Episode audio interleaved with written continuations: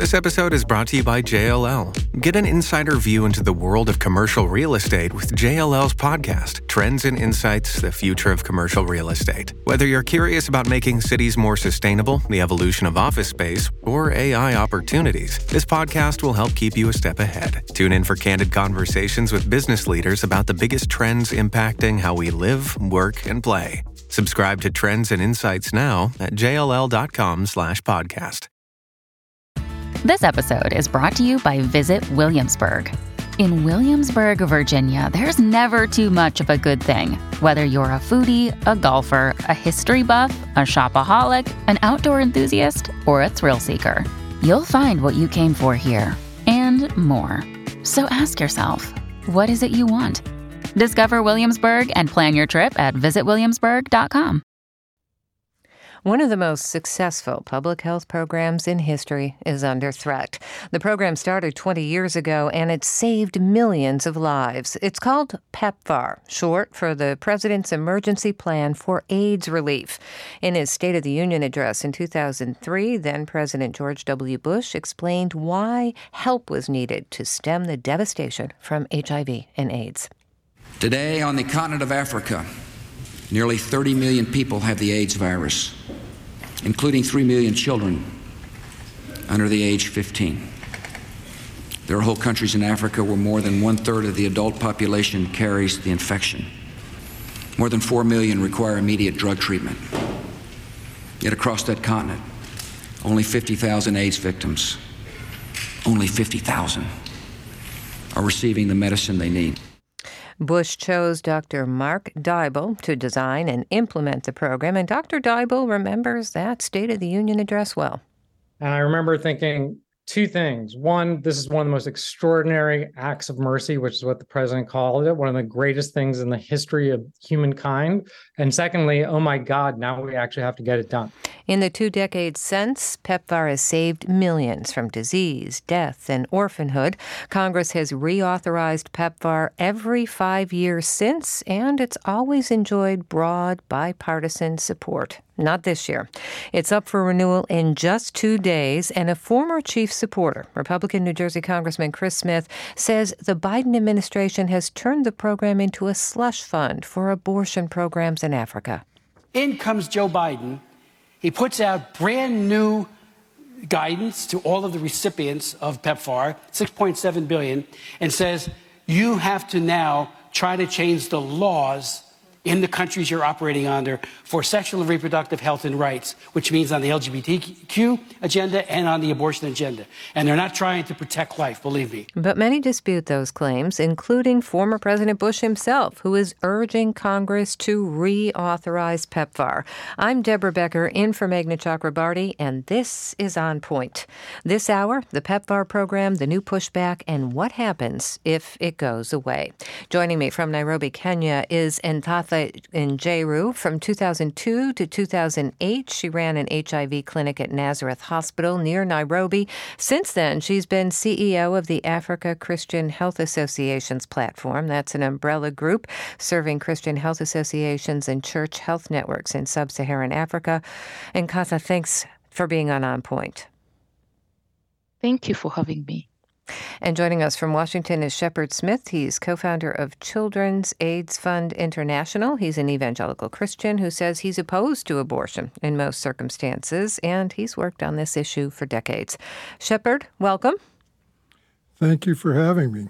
So, I want to start uh, with reminding folks of what it was like 20 years ago and, and why PEPFAR was so needed. Uh, so, let's start with the intent of the program. And I, I think perhaps the best person to explain this is, is former President George W. Bush. Here's a little bit more from that State of the Union address and his vision for what PEPFAR was going to be.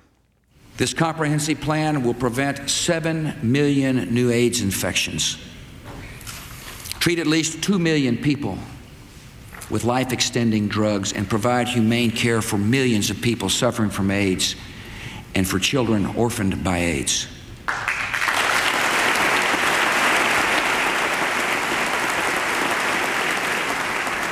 I ask the Congress to commit $15 billion over the next five years including nearly $10 billion in new money to turn the tide against AIDS in the most afflicted nations of Africa and the Caribbean. I want to ask you, Nkatha, you have a history of working in healthcare even before PEPFAR. Uh, I wonder, you know, can you tell us about what it was like before this program was put in place and how AIDS and HIV care in Africa has changed since? Thanks. Um, I'm very nostalgic about what was and what has been since uh, PEPFAR. I remember working in conditions where we knew there was HIV and AIDS and we could test people and know that they were HIV positive, but we did not have much to offer. So we we we would tell someone that um, you have tested HIV positive and talk about um, them and make sure they have uh, the right uh, mind to go on with their life.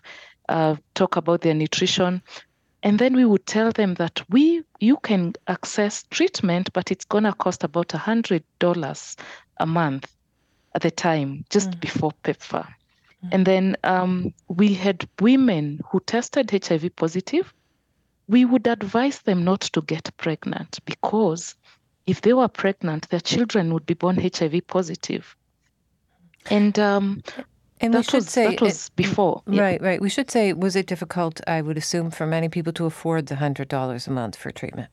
Definitely, definitely. Mm-hmm. With many people living below a dollar a day, a hundred dollars was uh, out of question, and so people didn't even want to test because they couldn't afford the treatment. Mm. They wouldn't test because they, yeah. they couldn't do anything about it anyway. Yes. Yeah. And so, did you see a lot of destruction?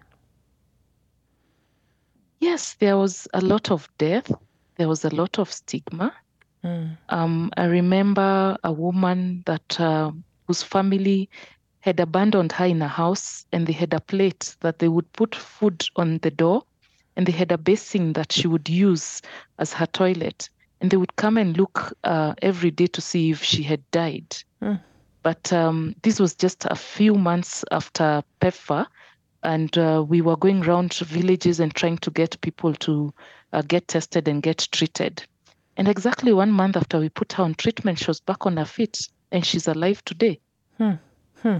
Yeah. So, so you've seen remarkable changes then since PEPFAR. So then it allowed people to get treatment for free instead of paying $100 a month, and it allowed women to get treatment, especially pregnant women. Is that right? Yes, that's right. Okay. Uh, would you call? I've heard many folks say it's uh, one of the most successful uh, public health programs in history. Would you agree? What? Why? tremendous success. Mm. Uh, having provided access to treatment, both financially and also because now uh, we were able to get treatment to everybody through the various uh, for health facilities that were able to offer treatment.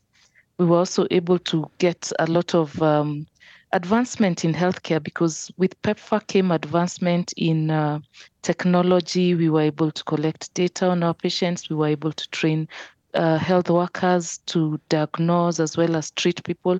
And you know, HIV really is um, you have a collection of other things that come with um, the, the, the the immune syndrome because you, you you need to be able to treat all the opportunistic infection. So there was advancement because health workers were trained on how to treat a lot of uh, the different uh, opportunistic infections, mm-hmm. and then there was there was availability and there was choice and hope for families because uh, if a woman had never had a child live beyond two years, because uh, a lot of the children who were born HIV positive without any intervention would die before they got to two years, if at all, uh, they they survived. Then a woman is able to hold her child, and at two years, you graduate. We say we graduate them out because if at two years you test a child as having um, tested HIV negative, mm-hmm. having been born of an HIV positive mother, then they're definitely HIV negative. So that the joy of those women was was something to me. So there was a lot of hope. PEPFAR came with tremendous hope. Mm.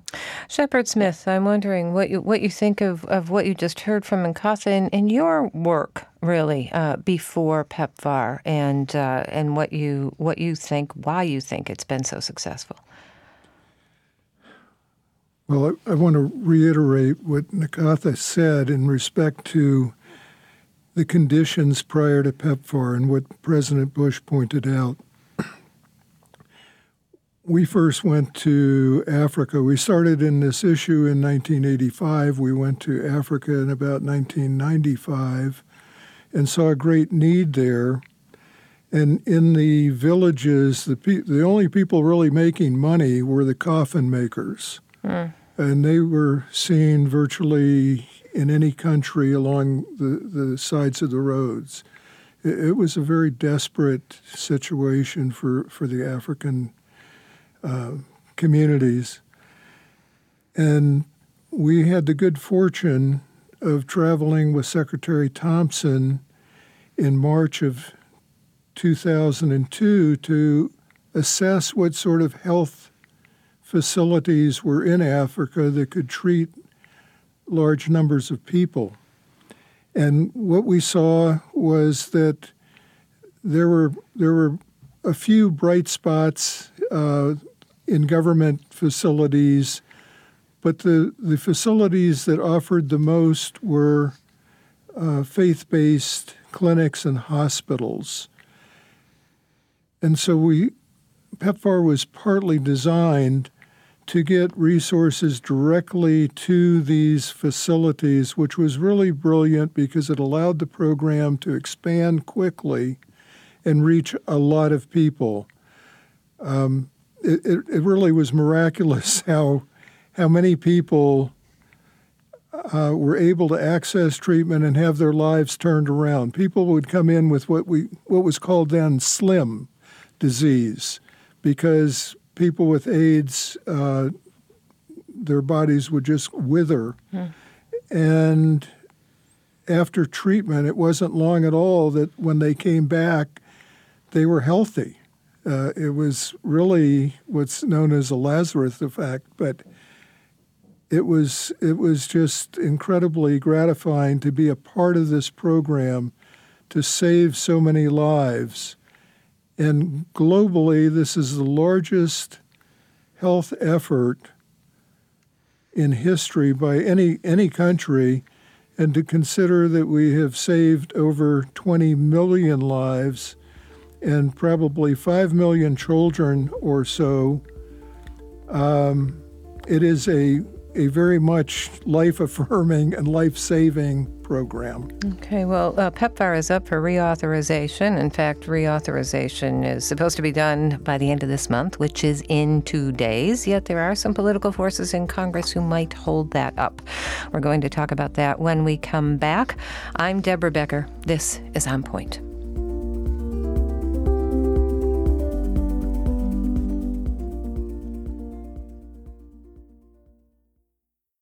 Support for the On Point podcast comes from Indeed. We're driven by the search for better, but when it comes to hiring, the best way to search for a candidate isn't to search at all. Don't search, match with Indeed. Ditch the busy work and use Indeed for scheduling, screening, and messaging so you can connect with candidates faster. And listeners will get a $75 sponsored job credit to get your jobs more visibility at Indeed.com slash OnPoint. That's Indeed.com slash OnPoint. Terms and conditions apply. Need to hire? You need Indeed. Shipping can make or break a sale, so optimize how you ship your orders with ShipStation. They make it easy to automate and manage orders no matter how big your business grows. And they might even be able to help reduce shipping and warehouse costs. So optimize and keep up your momentum for growth with ShipStation. Sign up for your free 60-day trial now at shipstation.com and use the code POD. That's shipstation.com with the code POD. This is On Point. I'm Deborah Becker. We're talking about the United States' successful 20 year effort to bring the AIDS epidemic under control in Africa and the Caribbean. Shepard Smith is with me. He's co founder of the Children AIDS Fund International. Also joining us is Nkatha Njeru, who's CEO of the Africa Christian Health Association Platforms, an umbrella group that serves Christian health associations and church health networks in sub Saharan Africa. And I wonder if if we could talk a little bit about why PEPFAR, the program that we've been discussing, is under threat in Washington right now. There are some who say that uh, PEPFAR funding is going for abortions in Africa. Here's Republican Congressman Chris Smith on a radio show in June accusing the Biden administration of ruining PEPFAR. They have hijacked a great program and now turn it into an abortion promoting program. And the Africans don't want it. But if you give enough money and enough of the deception that they're so capable of, we see it in our own country how deceptive the abortion lobby is. Well, in Africa, they're just as deceptive, using well honed skills to lie and deceive uh, in order to kill unborn babies. Shepard Smith, I wonder, uh, what do you make of the allegations that you're hearing in the U.S. as reauthorization of PEPFAR is going forward? And you've actually looked into some of these allegations. So, so tell us about that. Yeah, when we first heard the rumor that was put out by the Heritage Foundation and FRC, we were stunned. Um, We've had involvement in this issue now for 38 years and in Africa for 21 years at least, or actually more than that. Um, and and I never ever heard the word abortion mentioned in Africa, let alone ever knowing that abortions had occurred anywhere, because first, it's illegal in most countries in Africa. Second, the family is a critical element for that society and wanting to have more children. You have high infant mortality and morbidity, um, and so large numbers of children are needed for families, particularly those that are uh, related to agriculture and small tr- trades. So it didn't. It just didn't make sense. It did not add up. And the more we looked at the heritage letter, the heritage backgrounder, um, an op ed that was written by somebody from Heritage, it was clear they didn't really understand Africa. They really didn't understand the PEPFAR program. But unfortunately, they convinced the uh, pro life community here that that was something that was happening when it wasn't. Hmm. Uh, we went to PEPFAR. We went to and find out what sort of oversight they've had on specifically on this issue.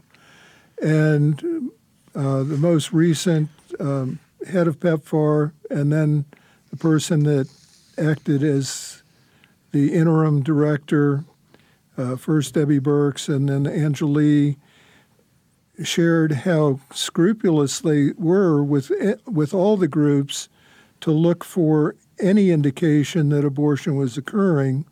I went to the, some of the organizations that uh, Congressman Smith had asserted might be doing these things. Uh, none of them wanted to jeopardize large multi million dollar contracts to spend a few thousand dollars on an abortion where they would then lose that contract. It just made it made no sense. Right. Or could they have been indirectly related to lobbying for abortion? I mean, is there any thread of truth to any of this, or is it just made up wholesale? Yeah, it, it's it's really all made up. I I hmm. found no evidence whatsoever that PEPFAR is related to abortion in any way. And in respect to what was found um, in the reimagining PEPFAR, when I when I um, saw both the references to reproductive sexual health and then one that has the word rights included with it. The first part of PEPFAR that the U.S. folks don't understand is that reproductive sexual health is has no reference or or, relationship to pep, to abortion. Excuse me.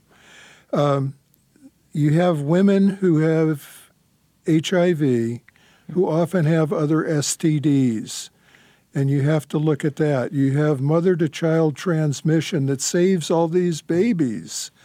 and they have to be involved in reproductive sexual health. Mm-hmm. It's only when the word rights comes in that leads people to believe, well, I brought that to the attention of the present um, head of PEPFAR, uh, Ambassador John Nkengasong, just a, a, wonderful human being, if I can say that, mm. uh, who immediately looked at this. I mean, immediately uh, found nothing in all the people he interviewed had groups that were potentially suspect examined again, and there was no evidence anywhere so, so, for abortion. Excuse me for interrupting, but you know Congressman Smith, right? He was, he was a friend of yours. I mean, do you did you say did you talk to him about this and say and, and why do you think he's making these allegations if you did and pointed out that that, that they're false?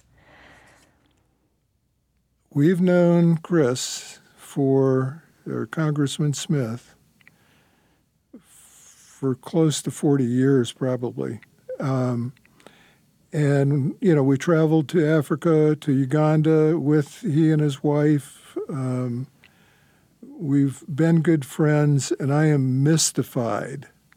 I mean, absolutely mystified by why he went down this road. I think when you have the a lot of the core conservative groups and the pro-life groups who's he who he's worked with forever, um, all say this is a problem. He had to jump in. He didn't have a choice but to look at this.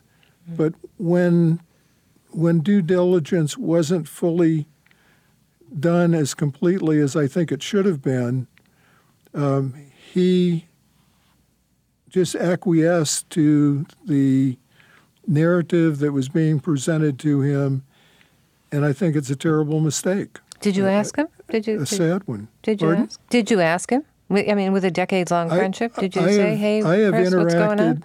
I've interacted with his staff. I would rather not get into a uh, what would probably be a heated argument with him, mm. and uh, would rather get through this without um, that happening. Okay. But but he's just totally mistaken.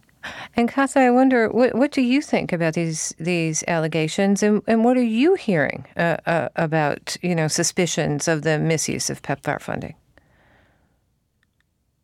Well, well, well being respectful of the concerns, uh, we have been uh, looking ourselves and waiting to hear of any evidence that has not come forth. And I have worked on PEPFAR now for 20 years um, since it's um, since 2003, and the rules of PEPFAR are stringent. In general, U.S. Um, government funding has very stringent uh, guidelines for its application, and I do not have any evidence of the funds being used against the rules.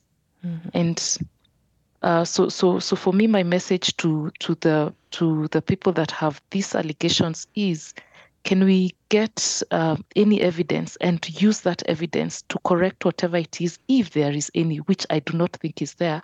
But let's not throw out uh, a pro-life pro, um, initiative like this, which is what, if they are pro-life, PEPFAR is really pro-life. Okay. Yeah. Uh, let, us talk a little bit about the politics. I want to bring in uh, Sarah Owermohle to the conversation. She's a Washington correspondent at the Health and Medical News website STAT.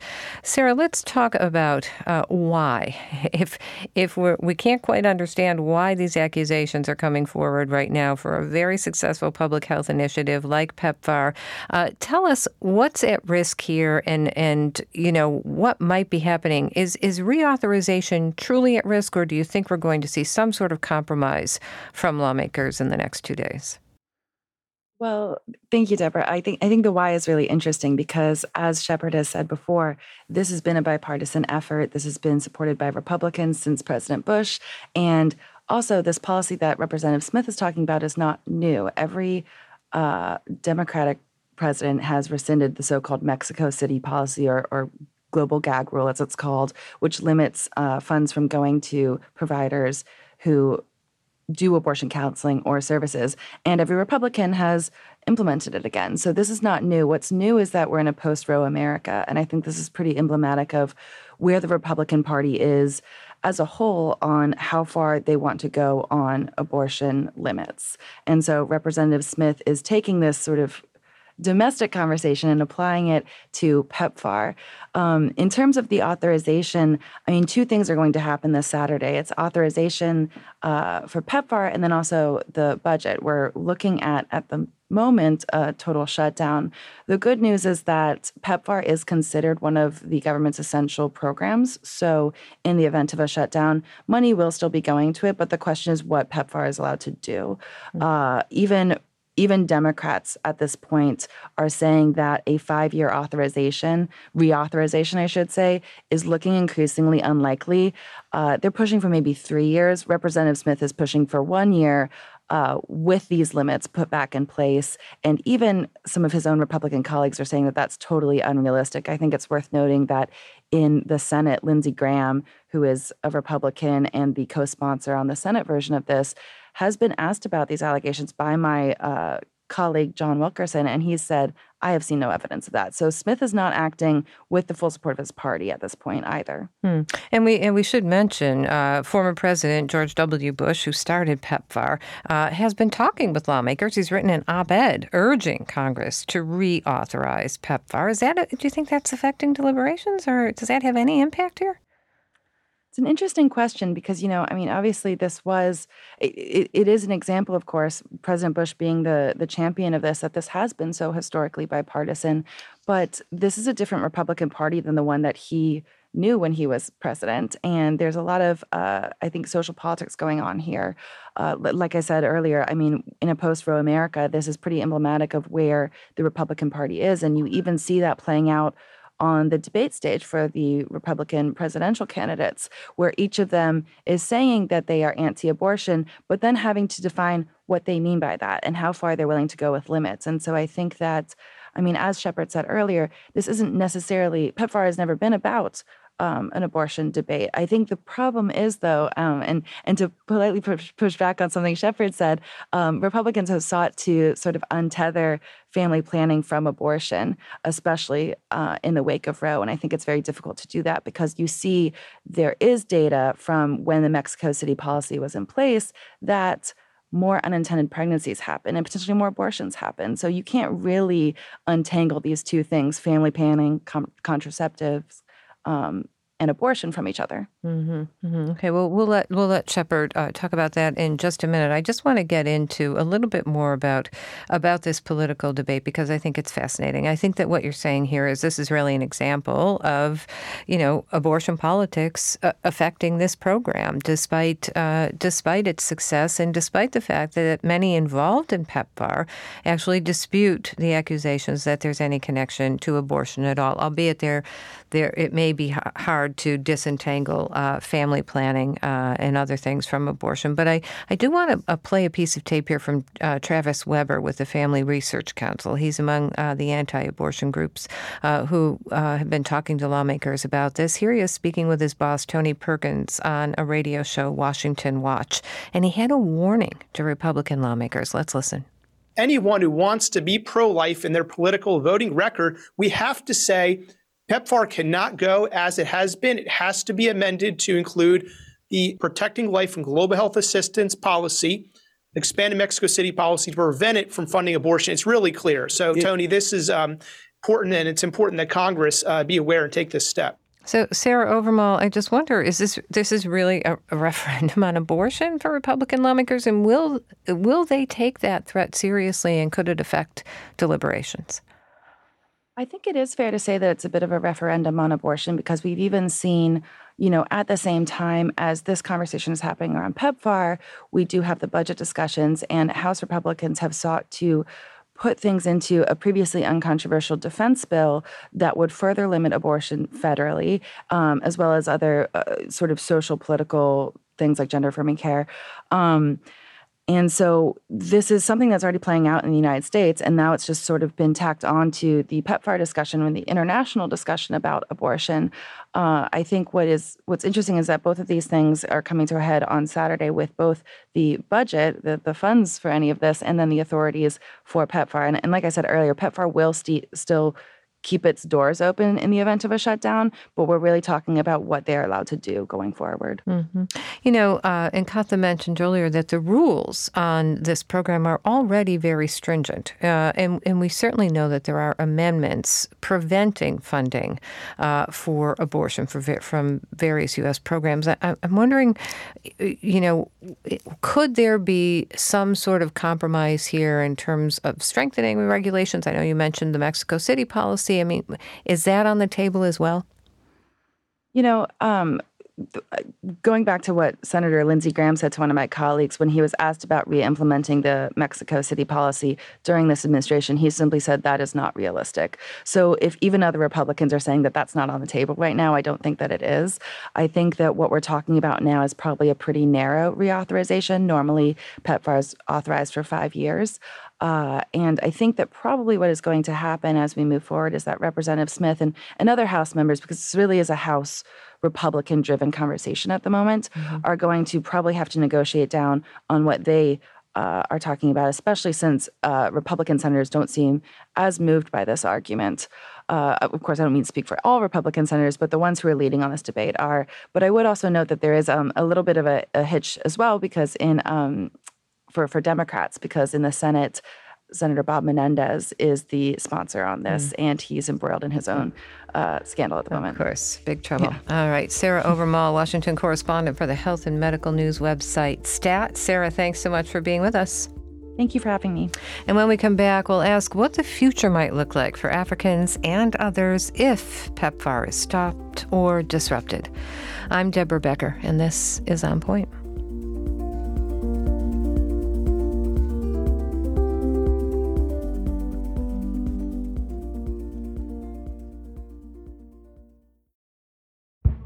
Did you kill Marlene Johnson?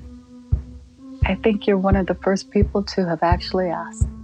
From WBUR and ZSP Media, this is Beyond All Repair, a new podcast about an unsolved murder that will leave you questioning everything. Somebody should be in jail for murdering my sister. A woman who's never been believed. As long as they think I have done this, then they're not looking for who actually did this. And that's what makes it a cold case. No, it's a botched case and a search for the truth, once and for all. Wow, it just gets more interesting. Beyond all repair. Listen and follow wherever you get your podcasts. Be careful. You're digging in a place that's been very peaceful for a while. Do it anyway. Dig.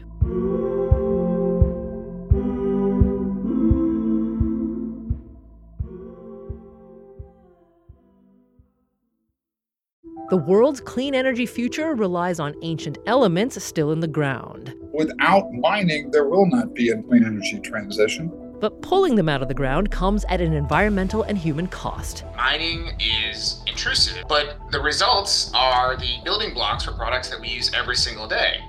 I'm Meghna Chakrabarti. Join me for Elements of Energy Mining for a Green Future. Five consecutive episodes right here, so make sure you're following this podcast.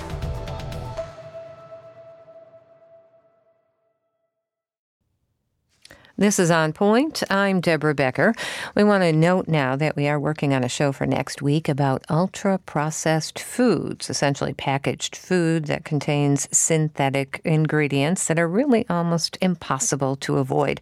One study, in fact, says ultra processed foods make up 73%, 73% of the U.S. food supply. So we want to hear from you. We're taking your questions and concerns for our show. Do you want to know how ultra processed foods might be affecting your health? Could you do us some advice on how to identify or avoid them? Or maybe you've done that and you have some tips for fellow On Point listeners. Send us your questions or comments about ultra processed foods via the On Point Vox Pop app. If it's not on your phone already, just search On Point Vox Pop wherever you get your apps, or you can leave us a voicemail by calling 617 353 0683. But today we are talking about a successful public health program in the U.S. that is up for reauthorization and is in peril right now. Joining us to talk about this is Nkatha Njeru, who's CEO of the Africa Christian Health Association's platform. Also, Shepard Smith, who's co founder of the Children's AIDS Fund International. We've been talking about this earlier and about the politics and uh, abortion politics really affecting the program known as PEPFAR. And I wonder, uh, Shepard Smith, let's start with you. We heard from Sarah Over Owermohle earlier in the show, and she said, you know, five year reauthorization, which has been done for the past 20 years, is unlikely. How will that affect what's happening on the ground, do you think? Well, it's extremely unfortunate that we're in this battle over essentially nothing. Um, the program already has legal protections against abortion. There's a Helms Amendment, a Siljander Amendment, and other amendments that prohibit the funds being used for abortion, and by all counts, everyone has has abided by those rules. So, where we are right now, um, for those of us in the faith community who work in Africa and are pro-life, um, we're at a point where uh, it's it's hugely frustrating and embarrassing that the pro-life community here in the U.S. has made an issue of this where abortion wasn't talked about in Africa much at all, it's now being talked about a lot. Uh, so the pro life community, at least, has uh, done what, what other groups haven't been able to do to get people to talk about the issue. Um, what it means with a um, without a reauthorization, it it will reduce the confidence in the countries where we're working that we're going to fulfill our commitment. Uh, and I might add that PEPFAR is extremely important in the geopolitics of the world these days with China um, mm. coming into so many countries. PEPFAR is really the, the battle line in Africa to limit China's influence. Um, without it, you'll see Africa lost to China. That's that's one downside of of this debate that's going on. But more importantly, you have people who are on life-saving medications. And think about people you know here in the US who are on life-saving medications. If their medications are threatened, it means their life. Hmm. And here, and here we're holding hostage right now 20 million more or more people so that somebody can get a protection that isn't needed to a problem that doesn't exist. I mean, it is that, has got to be close to the definition of insane. But, but no the, one, the pro- no one's saying that these, hurt. but no one's saying that these medications will go away right away. Uh, that, that that that will happen right away, right? No, I mean, not, not not right away, but you have you have a structure right now that funds the medications. It's it's very intricate, and we're trying to transition uh, countries into doing more themselves. Uh, the Global Fund is helping. Other countries are helping, but not to the degree that PEPFAR does. So to replace that is going to take time. You need a five year reauthorization so that you can plan to be able to do that. Right now, um, with no reauthorization, we don't know here, nor do people in Africa know that there'll be any money the following year. Uh, we're in a you know budget mayhem in respect to people wanting to cut money, cut programs, and this is one that is really life dependent for many people uh, without it. Mm. Nkatha, what do you think uh, the effects will be if PEPFAR is not reauthorized for five years, if it is perhaps one year uh, or, or three, uh, as as Sarah mentioned, might be likely. Yeah, just to uh, reiterate what uh, Shepard has said, it is lives of people that I know that are going to be affected, that are going to not have um, certainty. There will be a lot of uh, uncertainty mm-hmm. with uh, lives of people. I'm going to use um, an example of hypertension, and because that more people might be able to relate to that. If you do not know where you're gonna get your your meds for hypertension for the following month, it's it's it's tragic if you depend on them for life. The same thing with uh, your antiretroviral treatment. So it's going to be more people infected. It's going to be a generation of of children who would have otherwise not uh, gotten um, HIV that are going to get HIV because their mothers could not access uh, life-saving treatment it's it's it's uncertainty in always if we don't get five years because what happens when we get the five year authorization then we start thinking about the next five years. But now when we have an authorization let's say for one year and maybe budget cuts you have to start thinking about what of the life saving program are you going to cut? Is it the meds? Is it the counseling is it treatment for opportunistic infections? Is it the labs? So you have to cut something, and I'm not sure what in the whole um, um, arena of, of, of the of the life saving PEPFAR is is going to be cut with within a year. You have to sit down and plan and think through what do we prioritize and what do we cut. Mm. And it's it's important that we have that certainty for us to be able to plan. Mm-hmm.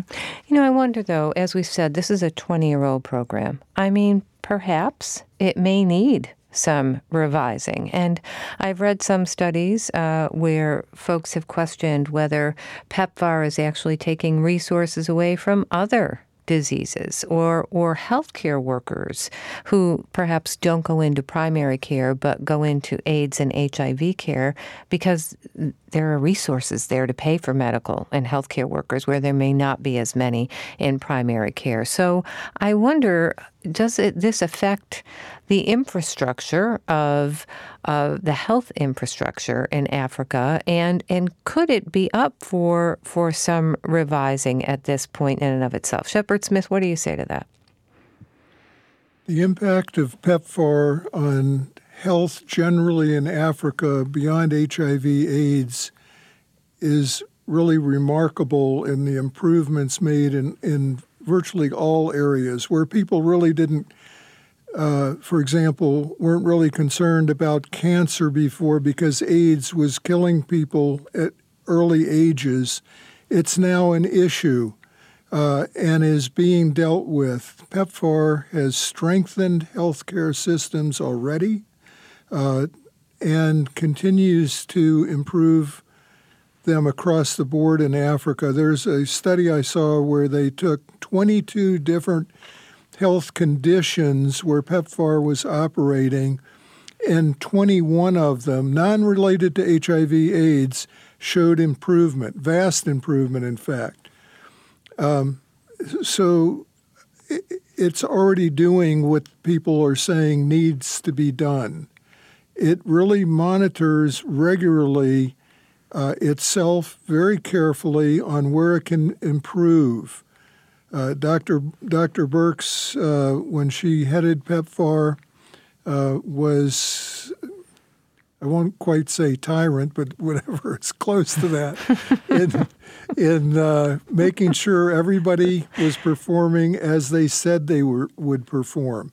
It's we've we've been involved in lots of government grants over the last forty years, with different agencies and departments, and there there's none that is as well run as this.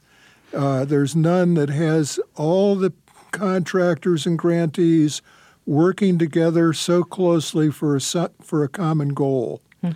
Uh, it's a remarkable program. Well, you know what? What when you say that, it makes makes me wonder uh, a little bit. That there may be some listeners uh, who are thinking, "Well, uh, of course you're going to defend this program, right? You're you're working with organizations that rely on its on its funding, and uh, so so you have a, a different viewpoint. How how can we ensure your objectivity here, Shepard Smith? Okay. Well, first, um, and I've seen that accusation. Uh, I had an organization called the Institute for Youth Development. It was never a grantee of PEPFAR. My wife's organization, the Children's AIDS Fund that I helped found, uh, was a grantee formerly of PEPFAR, um, but I was never on the payroll, so I don't. I haven't had a financial benefit other than a few consulting times that I've had with the program that might be a few thousand dollars. So I don't have a financial uh, interest personally. I've just witnessed this program. I've witnessed all the tragedy of AIDS over the last 38 years.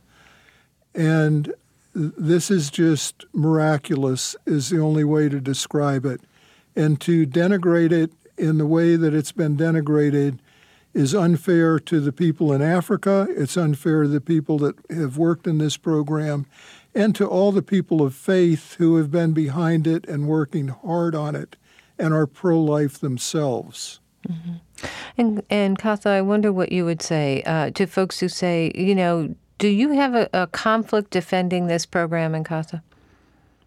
No, I don't, because um, what the project, uh, what what PEPFAR has done as a program has been uh, quite some good work. And just to actually add to what Shepard was saying about um, the argument that uh, the PEPFAR of 2003 needs to change, the PEPFAR that I implemented when I worked at a health facility in 2003 is not the same as what we have now. Mm-hmm. There have been improvements, there have been strategies. PEPFAR has strategic plans, five year strategic plans that help to make sure that what we are implementing has been thought through very well. And uh, it, we, I, I, I no longer work uh, directly with facilities or benefit from uh, funding, but there are human beings, uh, people, like I said, that I can name that are benefiting from these funds. And so uh, I'm personally very concerned about what that could mean for these lives. And, and if people can think about it as human lives that we're talking about and think about the damage that happened even with a with a brief interruption of treatment during COVID, then we are able to see what what kind of uh, damage we could do to human beings if we if we interrupted PEPFAR. Yeah, we you know we've we've certainly heard about the United Nations goal of ending AIDS by 2030, and and the pandemic's effects I think are still being measured in terms of whether that goal is still achievable. But what would you say? I'm, is it achievable, and and how how does PEPFAR's role in all of that affect that goal? Nkatha? It's definitely achievable. Uh, the, one of the things that we currently have on our plate that we're discussing very well is uh, ensuring that we take care of the with of children with HIV because those are the ones that have uh, right now we have a big challenge. There are countries that have made quite tremendous um, uh, progress in ending AIDS, and uh, so we we are picking. We're not picking who have we not yet addressed? Who are we leaving behind and addressing that? So it is an achievable goal, but we need to have concerted efforts towards the same thing, all of us, like uh, we have had uh, in the faith uh, sector.